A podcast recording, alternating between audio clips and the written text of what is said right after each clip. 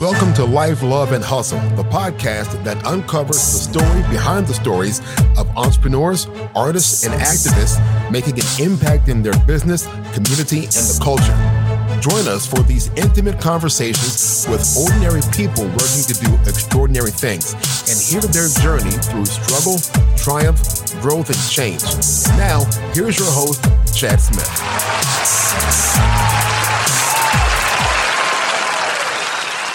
Welcome back to the Life, Love, and Hustle podcast. It's your boy Chad here, and I'm joined by my good brother. Uh, his name is uh, Dr. Emmanuel uh, He is a brilliant, brilliant brother. I've had the pleasure of meeting him at the very first Black Economic Empowerment Summit in Hagerstown, Maryland, about two years ago. And his his organization, Tank Educates LLC. It's dedicated to culturally responsive pedagogy and life skills education, and he specifically targets disadvantaged populations. So the organization was founded by, by the good Dr. Tank.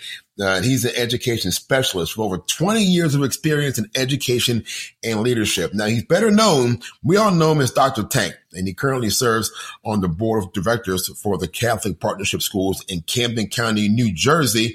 He's also a certified diversity, equity, and inclusion coach and a motivational speaker who focuses on dismantling the school to prison pipeline. He's also a professor, education consultant, and a director of the Tank Mentoring Program for all 21 counties in New Jersey, um, who he especially does good work with assisting formerly incarcerated individuals with the re-entry process and helping them become successful at that. So, in other words, he does all things education.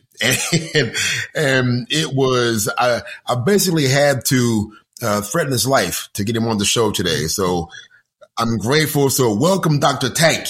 Listen, Chad, thank you so much for uh, the lovely introduction. Thank you for the work that you're doing. And I appreciate having the opportunity to be on the Life, Love, and Hustle podcast. So I'm looking forward to this conversation. Anytime I get an opportunity to speak with you, I'm definitely blessed afterwards, man. So thank you for coming on. I appreciate it, man. So for, for people who this is their first time hearing about Dr. Tank, you know, who is Dr. Tank and what is his mission?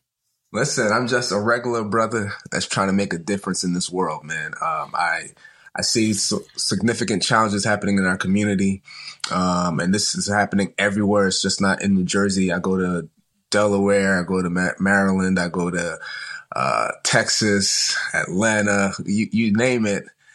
I'm seeing the same systemic challenges when communities are brown and black. And so I said I wanted to be a difference maker. Um, as a college professor, I saw students coming in whenever they looked like me, not ready for college. So I just took a chance. He said, I'm going to make a difference. So I, I got into the education consulting space.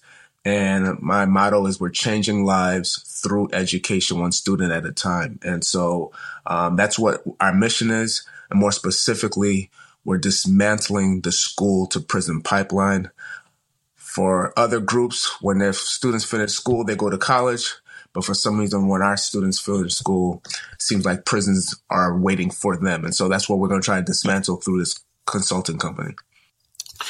That's amazing. And I, I love following your updates yes, uh, on social media. And like, it seems like every week you're getting a new appointment with someone or, or, other. You know, you get somebody who wants you working with them in some, uh, some form or fashion. Yes, so now, if we're unfamiliar mm-hmm. with the, uh, with the school to prison pipeline, you know, explain a little more about what that is. Yeah. So, you know, what we're seeing, there's a trend specifically around our black boys that they are three and a half times more likely to be suspended or expelled um, compared to their white counterparts. And this trend seems to happen also when you talk about when they finish school. So now when they're dealing with law enforcement. So it just seems that we are punished harsher for minor offenses, sometimes identical offenses. And the way we are treated it seems like they're preparing us for detention halls and, and, prison cells. And so one of the things that we're trying to see is how can we change some of the practices around how we manage uh, minority students. So one, they're treated fairly, but also we teach more of a restorative justice practice and how to better engage them in school instead of alienating, suspending them, and taking them away from school because we know once school is not an option and you cannot find a job, there's something else waiting for you, and it typically is either death or prison. Yeah, that's 100% true because I can see it right here in our state of Maryland. Mm-hmm. I don't know if you're, you know, uh, too familiar with the numbers here in Maryland, but mm-hmm. uh, Maryland has one of, if not the, um, oldest populations of, of black incarcerated males in the country. Wow. And, well, yeah, it, it's, it's crazy. Uh, you know, they basically age out in Maryland prisons. Mm. Um, it, it, and there's actually some talk, there's some movement, um, in the Capitol about how, about how to end that, about how to not let, um, these black males like age out in prisons at a higher rate than their white counterparts. Yeah. And, and, and it's, if you look at the numbers across the country, like it's cleared mm-hmm. and, and we're in 2023. And like, why does it seem like there hasn't been much movement in correcting that school to prison pipeline?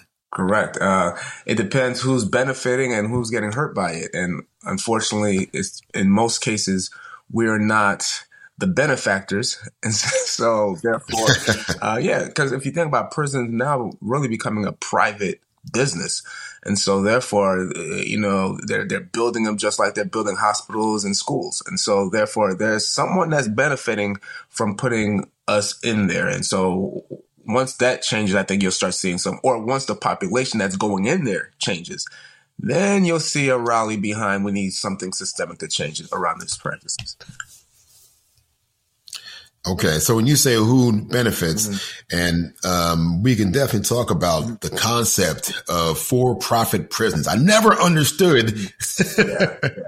never understood for-profit prisons. Like, where, prisons were never meant to be a business. Correct. Correct. Like, so if you have a business, you have to have people in the business, and we look at. Uh, you can also look at um, the free labor that benefits um, companies that right yeah. that you you know companies that contract these prisons for their built-in labor. Uh, I mean, it's it's it's almost like it's almost like new slavery. Yeah, I would say look almost, at these I would say it is because yeah, that's exactly yeah. what it is. Is that you're you're able to get goods and services produced at fraction of the cost, at no cost in some regards, and um and these individuals are just trying to get by, so they'll take whatever they can get. And, and, and companies and industries are benefiting from it. And that's really the same model that was used in slavery. And of course, if you have to have a workforce, you have to have uh, you have to have a population to draw from. Correct, correct. So, so that's where that's where the school to prison work line becomes because it seems like our students, our kids, are not being prepared for higher education it looks like they've been prepared to go into that kind of workforce, labor force. The way we're punished, the way we're treated, the way um, the curriculum is designed, the textbooks, teacher representation. You start really breaking down school. You start, if we go really deep with this, if you even look how school is structured, the single file lines, bell the ring when you eat, when you go to recess, um, discipline and order that's really structured very similar to the prison. So prisons and mm. schools are structured exactly the same way and they're producing the same results. Wow, man. So before we get before we get too deep into yes, this, because we could probably talk about three hours just on this part right here. Yes, so now you're very passionate about this, and this is part of what mm-hmm you can't help but notice with just a five minute conversation with you. Like, like this is your life's work. So what really inspired you to start Tank Educates and to be, and, and to be a part of the solution? Yeah. Um, I'm an educator. So I'm a college professor. I teach sociology and philosophy. And for some reason, every semester, when a student walked into my classroom and they looked like me, they were not ready for college. So if it happened once, twice, a year, I would say, okay, but every year, every semester, that bleeds systemic. And so there's something systemically happening between between the grades of K to 12 that's now producing students of color who are not prepared for college.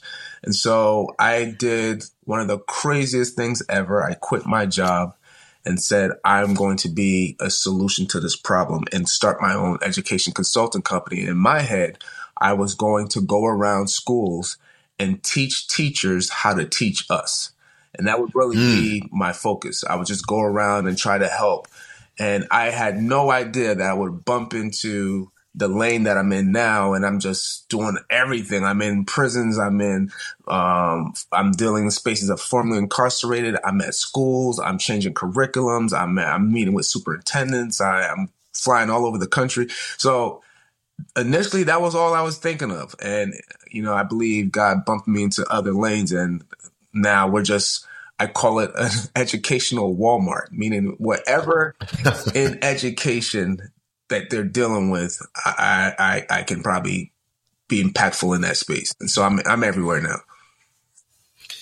Yeah, I can definitely see that. Everywhere I go, man, I see a Dr. Tank post. You're shaking hands with somebody important, like, like every picture I see. Yes, yeah. So now, so now, since you've been doing this, um, you know, this is a big mission, man. Oh, yeah. So like so far, you know, what are some of the biggest challenges that you face so far in this mission? Yeah. So what's the biggest challenge? I'm a for-profit organization. I'm not a nonprofit. So mm. with me not being a nonprofit, um, I'm not getting huge grants and donation dollars to do this work. So it's really me fighting the world, right? And so I have a team around yeah. me now, but um, one of the challenges I have is just to do this kind of work consistently for a very long time. You really need a strong financial backing and financial support. So that's one of the hurdles, but I, it was intentional. Um, when you go nonprofit, what you have to do is you need to bring in a board around you. And sometimes the message that you are passionate about gets watered down because other individuals are now in the organization who may not be as passionate about it. So it's a deliberate attempt to never put cream in my coffee and to lose the potency. And so I, I wanted to make sure that the company stays grounded on the message that um, I really believe it needs to be.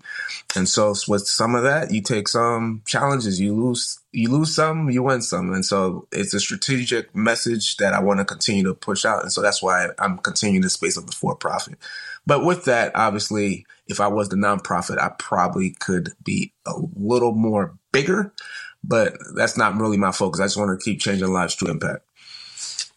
Okay. Okay. No, I totally get that. See, I didn't know that you were, that you were a, uh, um, a for-profit entity. He said, here, I, here, I thought you were nonprofit. Yeah. Surprise, surprise. Yeah, yeah, I'm a for-profit. I've had many offers to go nonprofit, but, um, like I said, I just believe that one, maybe one day I'll consider it. But for right now, I, I, I like where we're at.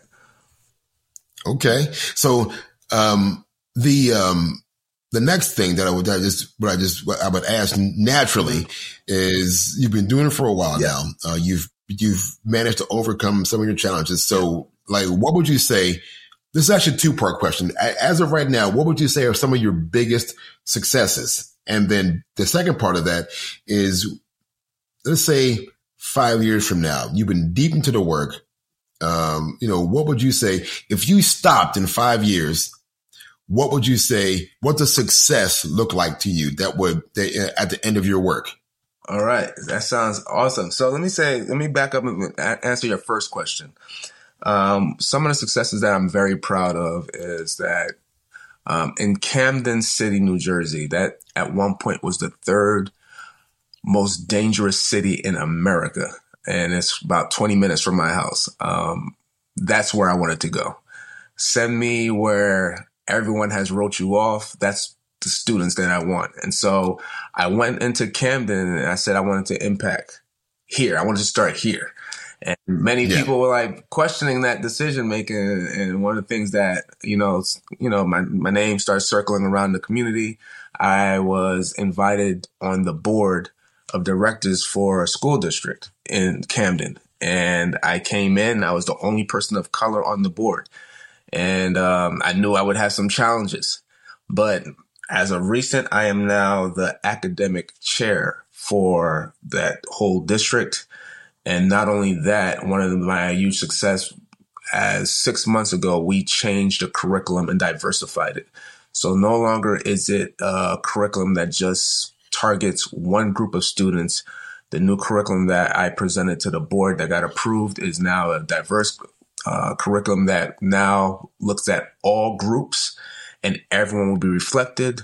Pictures on the walls will change. Textbooks will have students of color in there. Re- teacher representation will change. And this is just the beginning of the work of diversifying the message. And I feel that once all schools, once all students feel like the school sees them, the curriculum sees them, they'll be better engaged in school and perform higher. And so this is a huge success in the city of Camden with an all white board just about three years ago. Um, second success I would say is uh, that I think of a lot is I do a lot of work with formerly incarcerated individuals.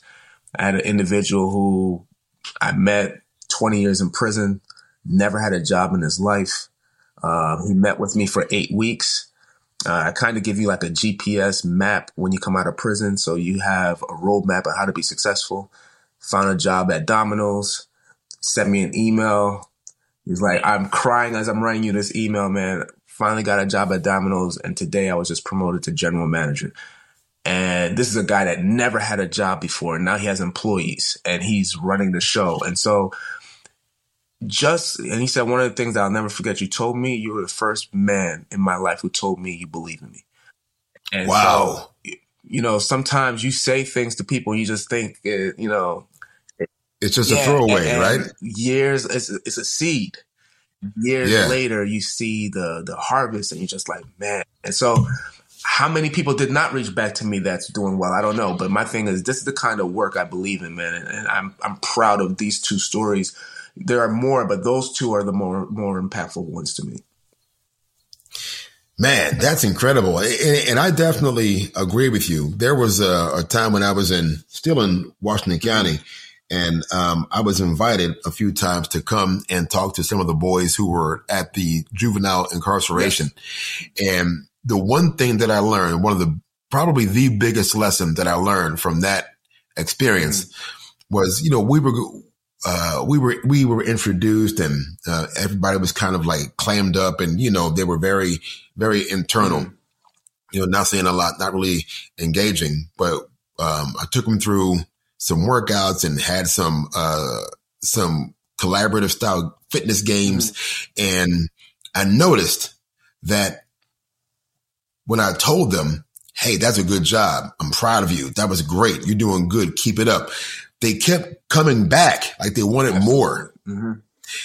And that's when I realized I'm like, this is probably the most positive experience that they're ever going to have in that day. Yeah, it means a lot to them. Mm-hmm like, you know, like how many, how many pats on the back have they gotten in their life from, from a male? Yeah. Like how many times have they heard, I'm proud of you? Like they probably, they hear so much about, about, uh, who they are negatively, yeah. Uh, yeah. about, you know, how, what they're not going to be, what they can't mm-hmm. be. And I'm firmly convinced that if we can get more people to just sow positive seeds into them that they can be so much more than that, but they've never been given that that that encouragement that that they can believe that they can be more. Absolutely, uh, and it's it's literally what you said. Uh, how many words of positive affirmation have these young men received? Um, and that's all I'm about. You know, I know they get enough negativity in the world, so I'm trying to balance that with, with, with some positive words of affirmation, um, telling them what they can be, but also showing them what they can be. Listen, I, I'm right now teaching inside of prison, maximum facility. all right. So this, these ain't, these ain't yeah. guys doing 10 years. We're talking about 30 years lifers. And I'm coming in there and all my peers that come in there, first of all, it's, it's a space that's really white um, the inmates aren't, but the people that are coming in there are. And so they they they don't see young brothers like myself coming in there to teach, not necessarily. so, but what I'm saying is, when I come in there, my peers are my peers, colleagues are wearing t-shirts, jeans, and I'm coming in there with a suit, with a bow tie, and they're like, "You don't have to do this." Like what? But that's how I would have walked in if I was walking into Rutgers University. So I I want them to sh- I want them to see positive affirmation, not only hear it, but I want them to see black excellence and to see how I walk in there and how to, and, and all of that sends a message that you can be more than what you see. And, and, and so my thing is the way I dress is intentional. The way I talk is intentional. The way I show up is intentional. The way I speak to them is intentional. Is to just show them that I believe in you. You can do this and show them the other way to this. It's not always the streets or uh, sports that you could actually use your mind to make things happen as well. Yeah, that's beautiful. And I, I would love to see a return um, to us respecting academic success. You know, because I don't feel like a lot. I mean, I don't want to speak because you know we're not monolithic, yes. but it just doesn't seem like there, there, there's a respect for for for African Americans who excel in academics. Listen, who gets the bigger party? The kid that graduated college or the kid that comes home from prison? That's a hundred percent fact. so, so we, hundred percent We got to change that culture. We got to change that mindset, and we need to start celebrating kids that excel academically, and that'll help um, with that narrative that we're trying to change. That's yeah, that that's so important because a lot of times, you know, we we give people like um oh, what's her name? Now I can't remember her names.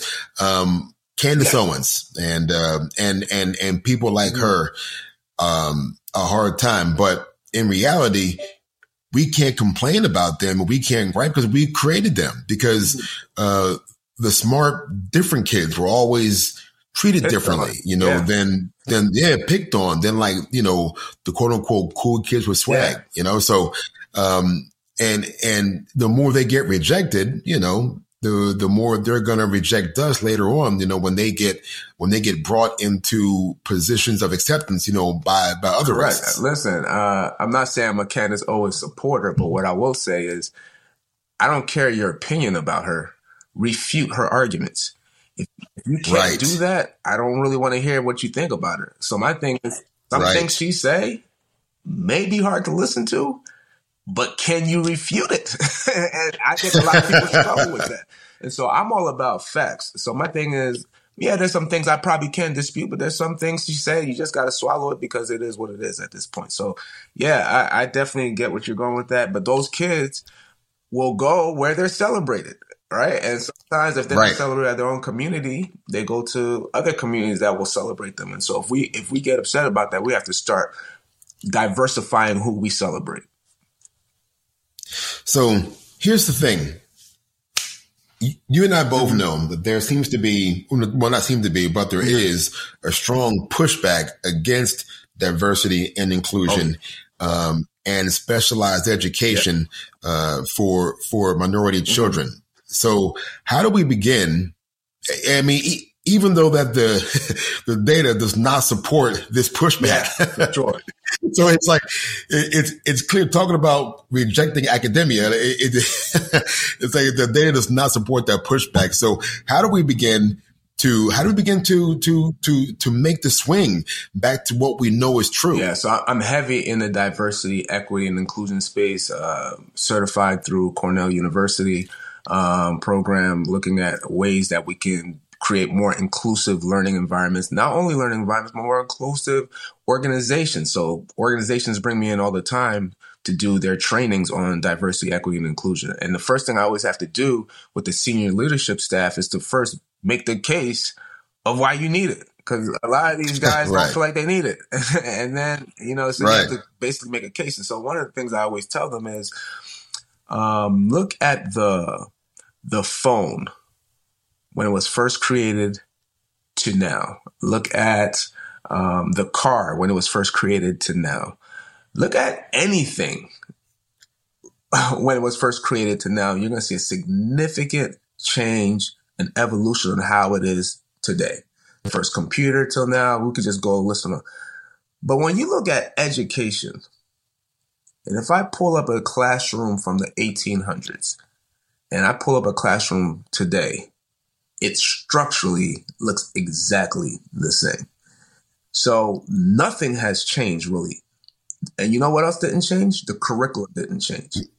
So mm. you had, if you go back to the 1800s, the curriculum was made literally for white men, not for white women, not for minorities. It was made for white men. Um, and now, if I'm telling you it has not changed, that's why white men tend to do better in school. It was designed for them. And so we would have to dismantle the curriculum, create a new one that looks at everyone.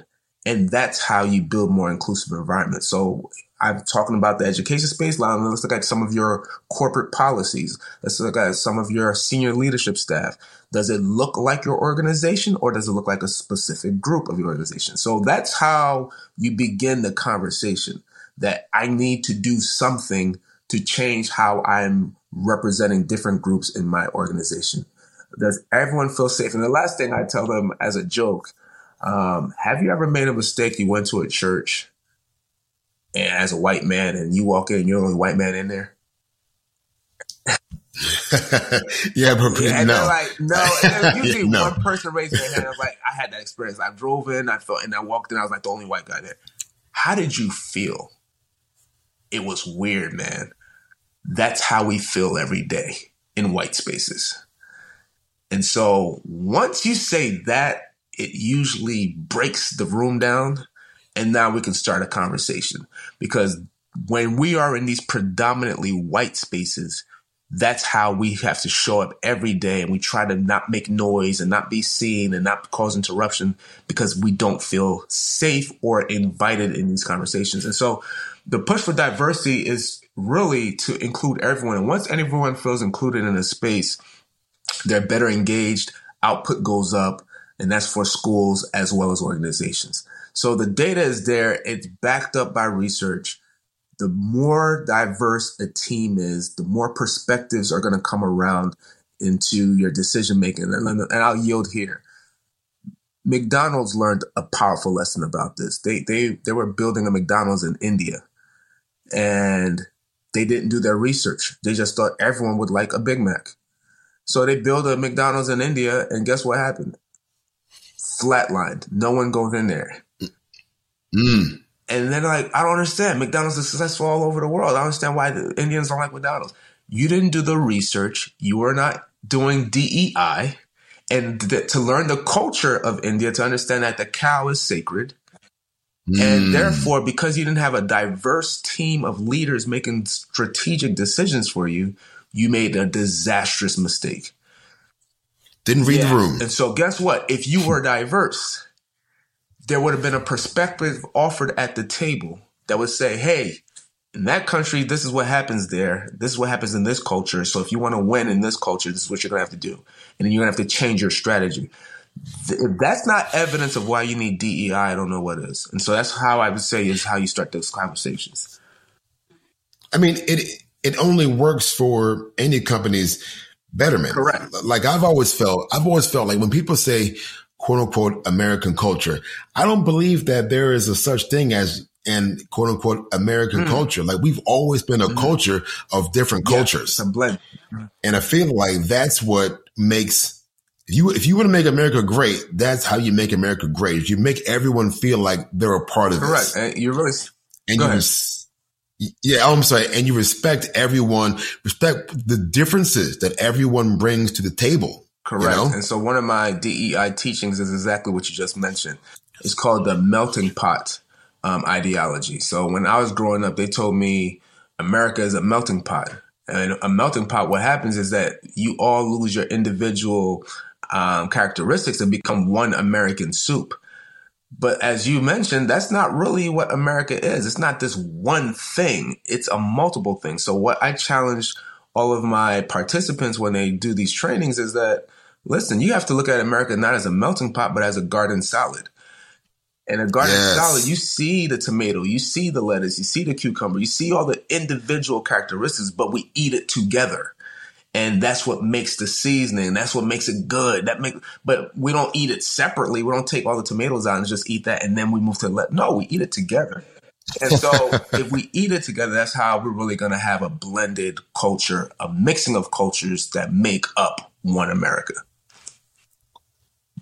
Yeah, that's 100% facts. I definitely appreciate that because I can say, um, I always tell people that I talk to that the, it was said to me a long time ago, and and I can't even remember his name. It was such a long time ago, but he said the most powerful word in the English language is the word and. Mm.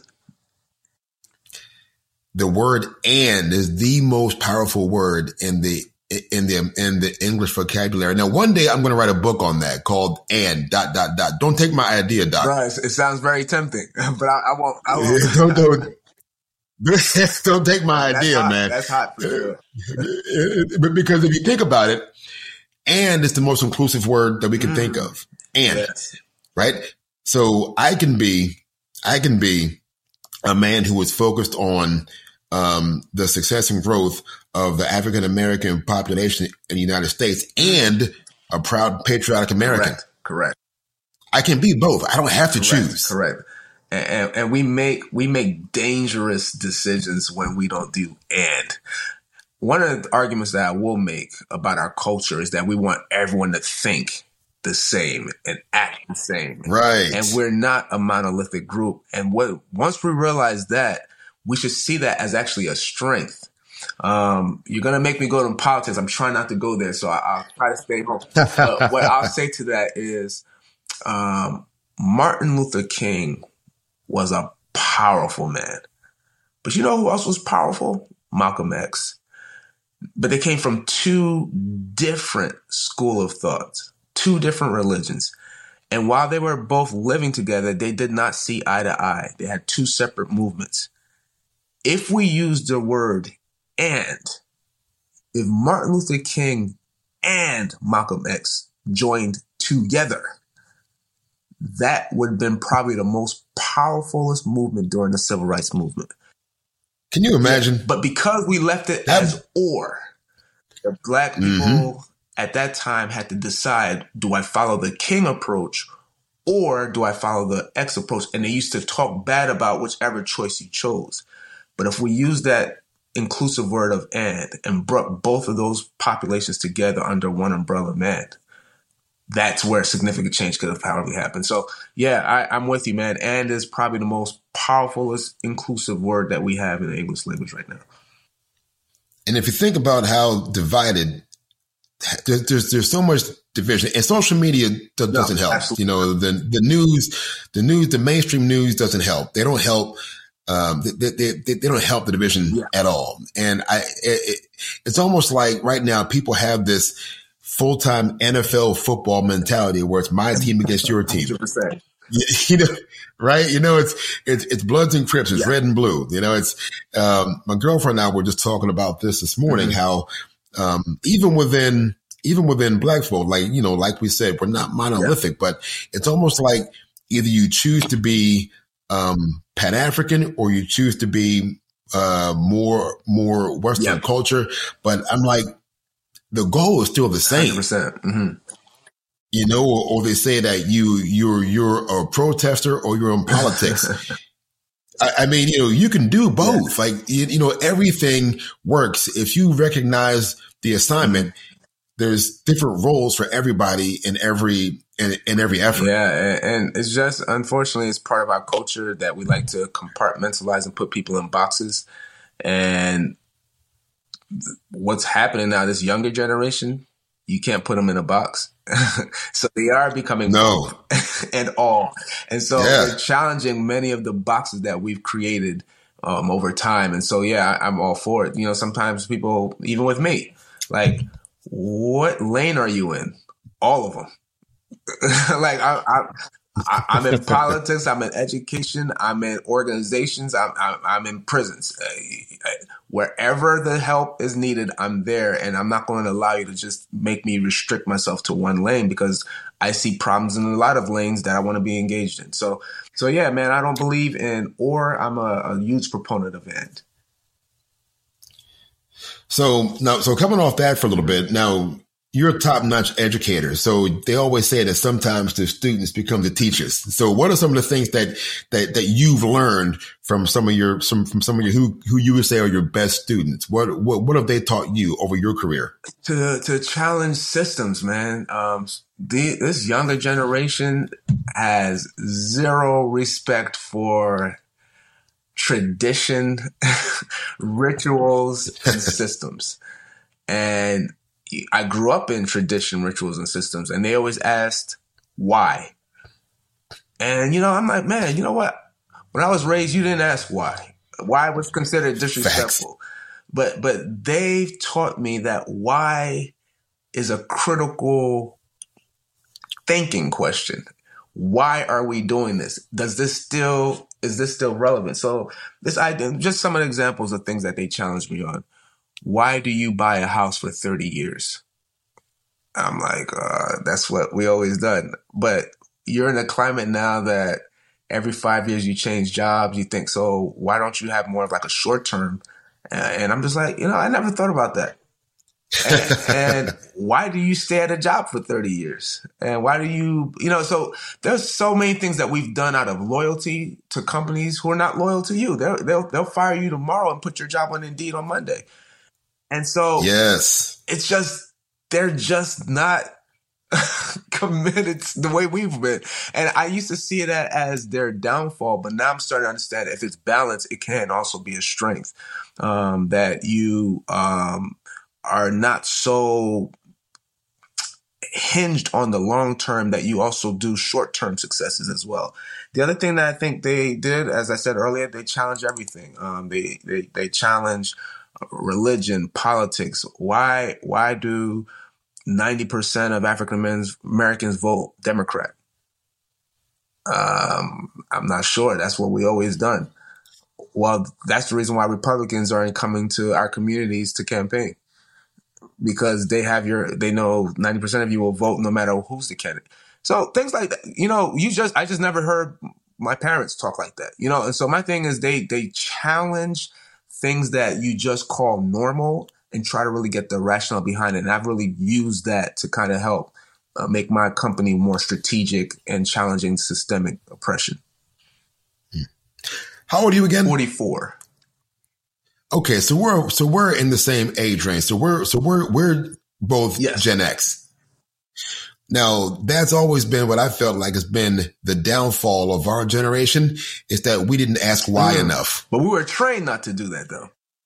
Exactly. Yeah, yeah, yeah. We were, we were the last mm-hmm. generation to be to to still be under the uh the mental mm. conditioning of of of the oldest population. Right. So that's why they call us uh, what what what they call us uh, the forgotten generation because I feel like feel like you, you know like like too many of us we we we just spent like too much time trying to please the older right. generation and not and not Correct. challenging um, the antiquated way of thinking that that didn't really prepare us um, for the future. And I'm I'm I'm so mm-hmm. happy to see uh, that uh, that our siblings and our kids um, are being mm. allowed to ask those those questions and to be allowed to uh, to you know hold us accountable for the way we've always done Listen, things. When I grew up, my teacher could never be wrong, never.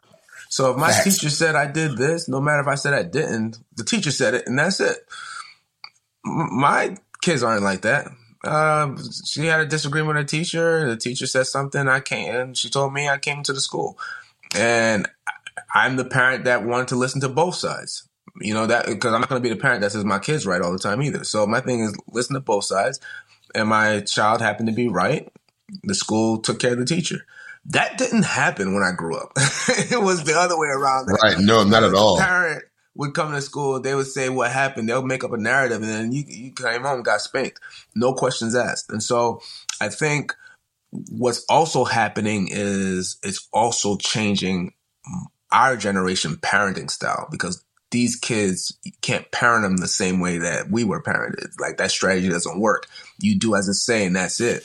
So the why and how you got to kind of also give rationale behind many of your decision making. And you know, I've come to realize that's not disrespectful if it's said in a in a respectful way. Yeah. Yeah, for sure, man. So for everyone, for so for all these kids that are getting ready to go to college and they, they want to get into education, like what advice would you give young people today who were interested in pursuing a career in education? All right, so um, let me make sure we're talking about in the new world of AI because we have to we have to not the elephant in the room here. So I'm going to tell young people today that's going into education something that most people be like, what? And yeah, that's what Dr. Tank is going to tell you to do. Go into trades. AI can't replace trades. AI can replace right. a lot of these college degrees that we're getting. Um, so my thinking is that you're still going to need a plumber. You're still going to need HVAC guy. You're going to need carpenter. You're going to need those kind of skills. You got a bunch of people with degrees who can't even change a tire at this point. So yeah, the emphasis facts. for me now is that we need to have more entrepreneurs and more people into trades is what I would tell a kid. I'm not against college, but college doesn't give you skills. It gives you information. Mm. We need skills. So when we start uh, becoming obsolete with info, because information can be replicated with AI, but they're gonna have a hard time having a robot come in and fix fix the toilet. so I'm just so my point is to say that um, I diversify the message. So I obviously had with the opportunity sitting on the board, I, I, have a big influence on education right now. So one of the things that I'm rolling out right now in Camden schools is this idea of the four pathways. Um, I think uh, saying oh, everyone needs to go to college is a dangerous message but saying not to go to college can be dangerous as well. So I, I believe there's four things that we should be telling young people to consider. I'll start off with college, which is still a very good decision, but uh, as AI comes in, that's going to be something interesting to watch. Trades, as we just mentioned, is the number two. We need skills, especially us. Um, we don't have, when you look at skill based professions, they are actually white dominated. So we need, but you know what? Our ancestors used to be skilled. Like if you go to early 1920s, 1930s, we had skills. We knew how to, we were carpenter, we, we knew how to build things. Um, all many, all these institutions that we hold at high regard was built when we didn't have a college education. And so the trade is huge. Third is military. Um, there's a lot of people that are very successful today, use the military to pay for their college Therefore, they're not graduating with debt and are very successful. And we don't push that message enough. And the last one is the one that I'm doing now, which is entrepreneurship. I think you should be learning that at eight, nine, ten years old. Stop building someone else's dream and build your own. Uh, and so my thing mm. is when you have a job, if you really think about it, you're really building someone's dream. so right. the time you're investing yeah. to build theirs invest in yourself and build your own. And so that's a message I I think that should be starting at sixth grade, and it got approved in Camden schools that we're going to start talking about entrepreneurship, trade, college, and military starting at sixth grade. So by the time they're in twelfth grade, not saying it will happen with all of them, but at least they know there's at least four viable ways to be successful in this world. And so you're not just putting all your eggs into a jump shot or football. Definitely. I, I, I 100% agree with that. And I would always, um, when someone asks, should, should people go to college or not? I'm like, that's not a, a yes or no right. question.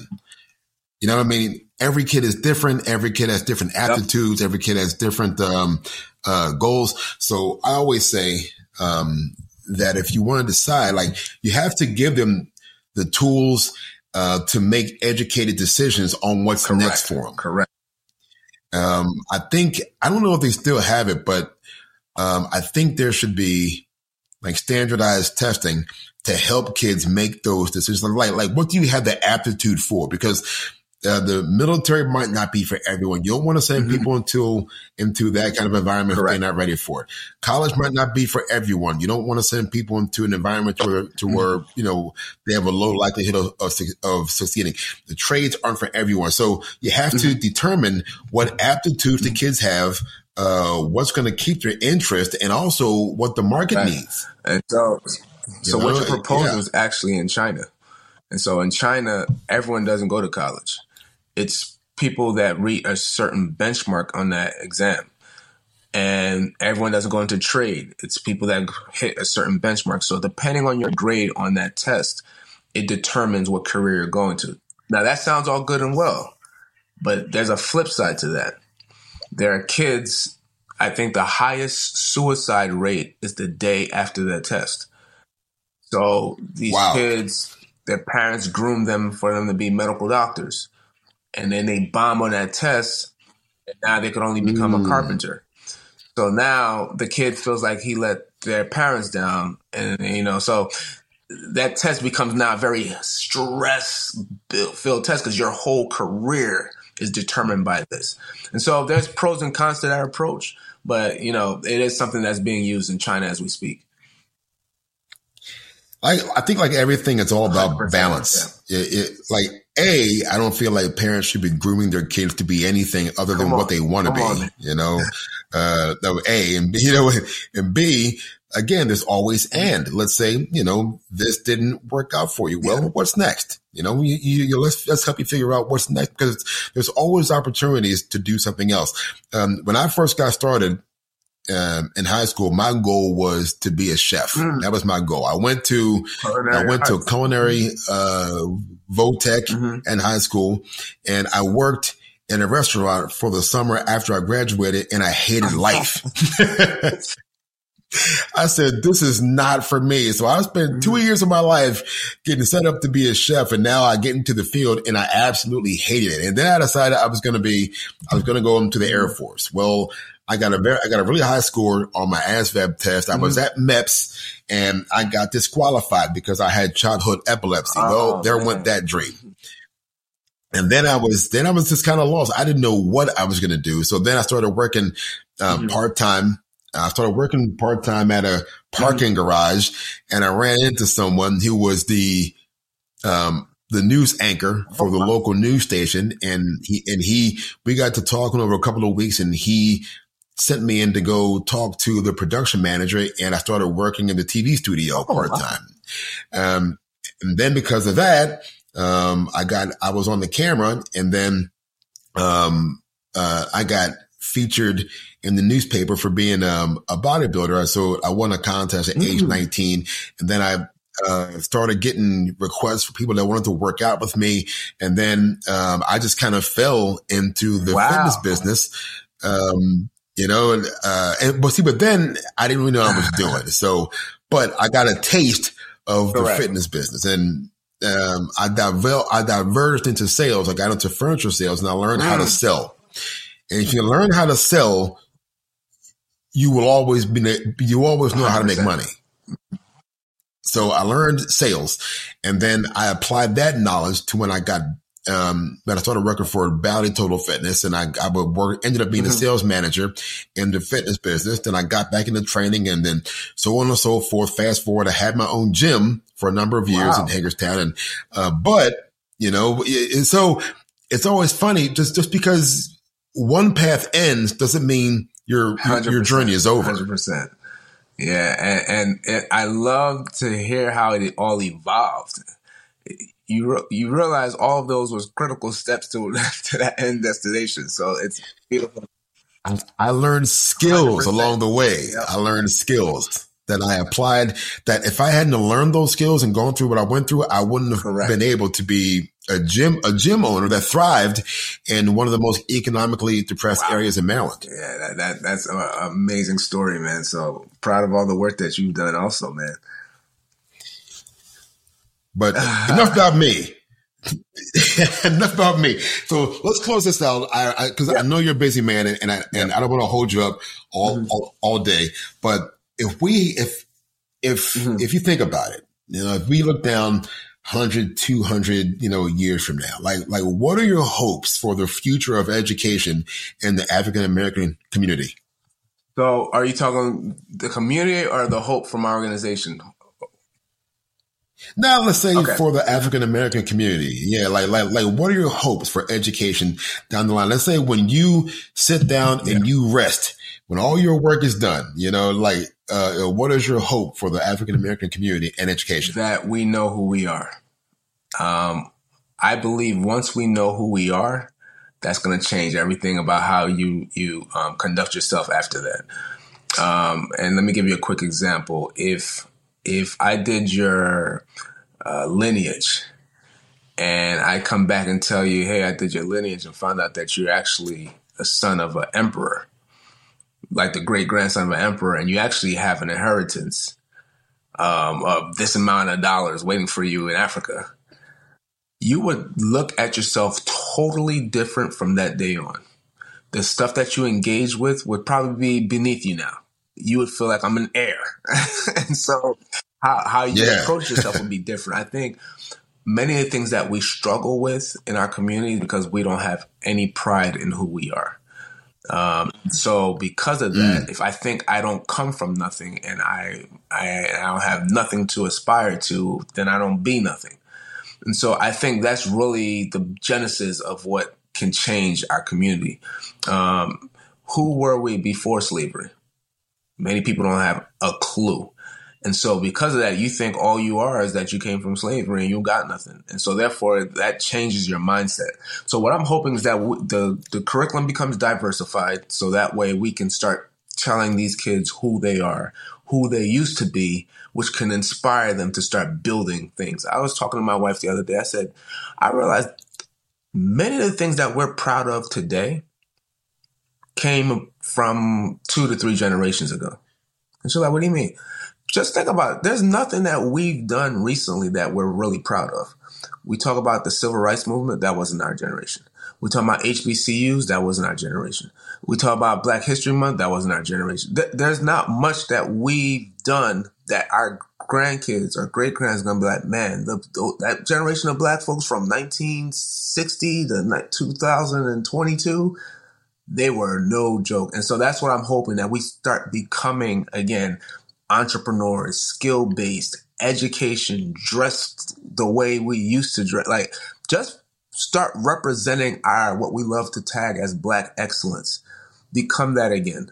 And so our generations mm. that come after us can look at our generation as um, a blueprint of how you do this. You know, why do we have to keep going to 1926 to talk about Black Wall Street? Let's create Black Wall Street right now in 2023.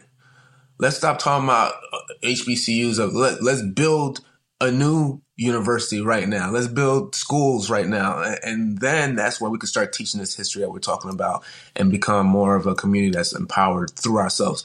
And I'll, I'll end it with this point. If anyone says, hey, Dr. Tank, I don't know if that's going to work, I can point you to a community that's doing that very well the Jewish community dollars are circulating. I, I, I live amongst them, so I see how they they work, and they circulate their dollars in their community. They build their own schools. They they build their own industries. They they dominate the marketplace, and, and they're a thriving community. And so, what I'm saying is not a far fetched idea. I see it every day, and I know if we tap into that, we we can not no longer talk about what we used to be, but we could become that today. That's facts, man. You, you, well, you know, one other thing that I've heard that was impactful was what has been Correct. done can be done. Correct. If it has been done, it can be done. Uh, there, there, nobody in the past is any better than you, any more special than you, and there they were likely way less equipped and resourced Touchdown. than you. Less education, less resources, more productivity. Come on, man. Come facts, man. Listen, we gotta get off here, bro. We're gonna be yeah, here for, for yeah, another two hours. well, listen, if people want to get more information about you, uh, booking you, uh, looking at, uh, uh at your courses or whatnot, uh, where to find you, where, where listen, can they find you? Can you? find me on all major platforms. I'm on Facebook, Instagram, TikTok. It's Tank Educates, T A N K E D D U C A T E S. You can also reach me at my website, www.tankeducates, that's with two D's, dot com. Um, I do a number of programs. I mentor literally 3,000 doctoral students all over the country. I run doctoral classes. Mm. I'm at prisons, as you all know. I'm at universities. I do professional development. I do trainings. I do DEI work. I do leadership trainings whatever you need, hit the website and and contact me, and we'll, we'll be there uh, to do the work. Hey, and we got to connect for a workout soon, bro. You know, you've been you've been dodging Listen, me for two years now. Maryland, am I coming to Maryland anytime soon? Uh, next time around, we connect, man. I'm in. Well, listen, fam, um, Doc, I appreciate you and I appreciate everyone for listening in today. Definitely check out uh, Dr. Tank's uh, website and see if you can get him booked with your organization or with your school system. Um, and also, don't forget to uh, to like this show. Don't forget to follow the show, download the show, and act like you've got some manners, act like you were raised right, and share and share the show as well. And help make us help make us a top tier location for uh, just for featuring um, the best people in the world that are trying to make impacts in their businesses, their communities, um, and the world. And and as always, get out there, go live your best life, uh, and go get your hustle on. Peace. Peace. Thank you for joining us today on Live, Love, and Hustle. We appreciate you and your support more than you know. If you found this episode helpful, please share it with someone who could benefit from it. Also, don't forget to follow us on Facebook to continue the conversation and get exclusive access to even more content. We're grateful for your loyalty and we can't wait to see you hustle your way to success. We'll be here for you every step of the way.